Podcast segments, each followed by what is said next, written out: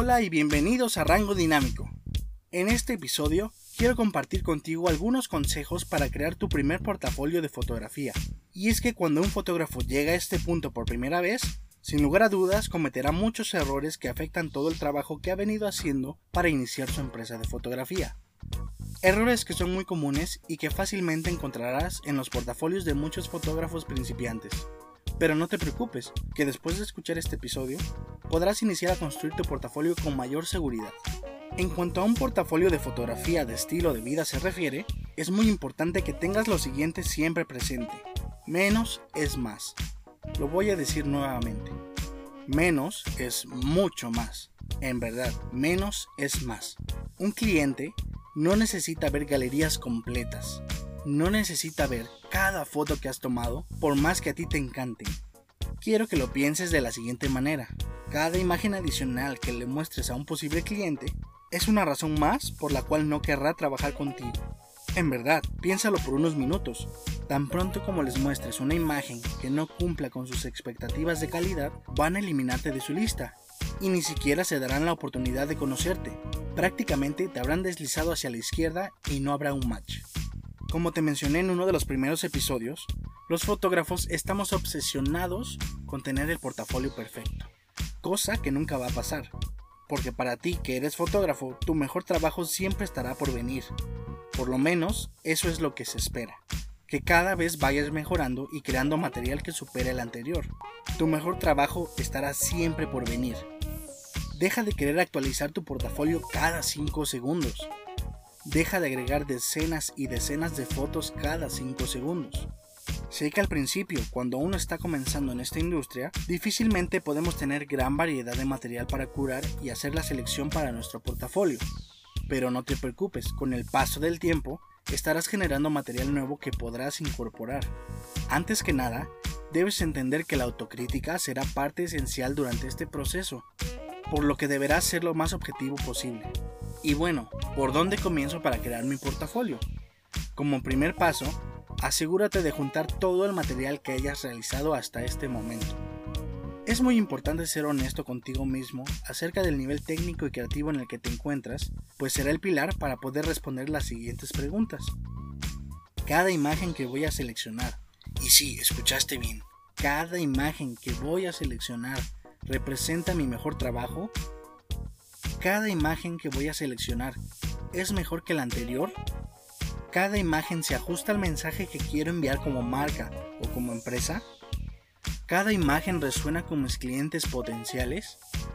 Cada imagen que voy a seleccionar se ajusta a los requerimientos de funcionalidad y adaptabilidad web. Y más importante aún, cada imagen que voy a colocar en mi portafolio es una imagen que puedo fácilmente recrear para cualquier cliente si así me lo pidieran? Eso es algo en lo que siempre hago énfasis. Asegúrate de que cada imagen que tengas en tu portafolio sea una imagen que puedas recrear sin titubear. Todos los fotógrafos al principio cometemos el mismo error, mostrar demasiadas imágenes. El tiempo que se tarda un posible cliente en mirar un portafolio es un promedio de 10 segundos. 10 segundos. Entonces, ¿por qué insistir tanto en agregar decenas y decenas de imágenes a tu portafolio cuando bien podrías elegir entre 4 o 6 imágenes que verdaderamente representen tu mejor trabajo y que resuenen con ese cliente? Sé coherente al momento de elegir el material. No utilices imágenes que hayas hecho durante algún workshop. Es algo que ya vimos en un episodio anterior. No uses imágenes que no sabes cómo repetir. Con esto me refiero a esos felices accidentes que seguramente te ocurrirán en el camino. Imágenes que pueden parecerte increíbles, pero que no sabrás en realidad cómo las hiciste, y mucho menos sabrás cómo reproducirlas si alguien te lo pide. Es muy importante tomar en cuenta tu plan de trabajo al momento de armar tu portafolio, pues basándote en ello, podrás elegir las imágenes correctas que fácilmente resonarán con tu target y tu nicho. Supongamos por un momento que eres un fotógrafo de recién nacidos, pero en algún momento alguien te contrató para una sesión de lencería y resulta que las fotografías te quedaron increíbles, son lo mejor que has hecho. Te aseguro que vas a querer utilizarlas en tu portafolio. Pero al hacer esto, el mensaje que pretendes enviar como empresa o como marca se vuelve confuso y difícilmente lograrás crear un vínculo con un posible cliente a través de tu portafolio, porque parecerá que no te especializas en lo que ese cliente está buscando.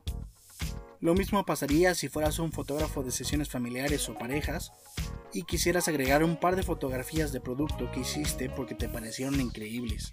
En ese momento, dejas de ser coherente y todo el trabajo se viene abajo. Ser autocrítico y objetivo es algo que se nos puede dificultar a todos los fotógrafos por distintas razones, principalmente por el ego que crece de manera natural conforme vas avanzando. Pero ser autocrítico y objetivo es también algo posible, por lo que te invito a reflexionar detenidamente al momento de hacer la selección de material para tu portafolio. Solo muestra lo mejor de ti, muestra lo que quieres vender, muestra lo que quieres fotografiar. Recuerda que en promedio solo tienes 10 segundos para enganchar a las personas con tus imágenes. Tu objetivo debe ser que cada imagen sea mejor que la anterior. Ahora muchos me preguntan si en verdad necesitan un portafolio cuando ya tienen una cuenta de Instagram y mi respuesta siempre es la misma. Sí, necesitas tener un portafolio. Tener un portafolio agrega profesionalismo a tu servicio y confianza a tus clientes pues reflejará la seriedad con la que tomas tu profesión.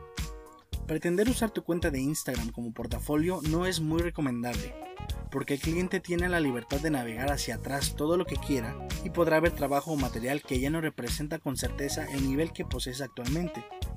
Esto también dependerá de tu plan de trabajo y las metas que hayas establecido. Si tu intención es crecer y lograr destacarte dentro de la industria, crecer y destacarte dentro de un nicho específico, dentro de la fotografía de estilo de vida, claramente necesitarás construir tu portafolio. A diferencia de los fotógrafos en los que su nicho es Instagram y su target, cierto sector de los usuarios de esa plataforma. Hay muchas formas de presentar tu portafolio, tanto de manera física como digital, dependiendo del tipo de operación que pretendas manejar en tu empresa. Hoy en día existen distintas plataformas en donde puedes diseñar tu portafolio en línea, ya sea de manera gratuita o con alguna membresía de pago, y que son muy fáciles de utilizar. El abanico de opciones es enorme, así que pon mucha atención al momento de elegir la opción indicada para ti. Recuerda que el portafolio es solo el primer paso para conseguir clientes, es decir, el portafolio no lo es todo. Lo más importante siempre será la experiencia que ofreces a tus clientes, pero definitivamente un buen portafolio sí ayuda. Y con eso terminamos el episodio de hoy. Ahora ya puedes comenzar a construir tu portafolio. Si te ha servido, no olvides suscribirte para poder escuchar nueva información cada semana. No olvides compartirlo con tus amigos que también están iniciando a crear su empresa de fotografía. Envíame tus dudas y comentarios a través de anchor.fm diagonal rango dinámico. Recuerda que puedes unirte a nuestra comunidad en Facebook, un espacio en donde estamos compartiendo información más detallada sobre cada tema, así como material extra. Nos encuentras como Rango Dinámico Comunidad Fotográfica. Gracias por escucharme. Mi nombre es Iván Castelán y los espero la siguiente semana.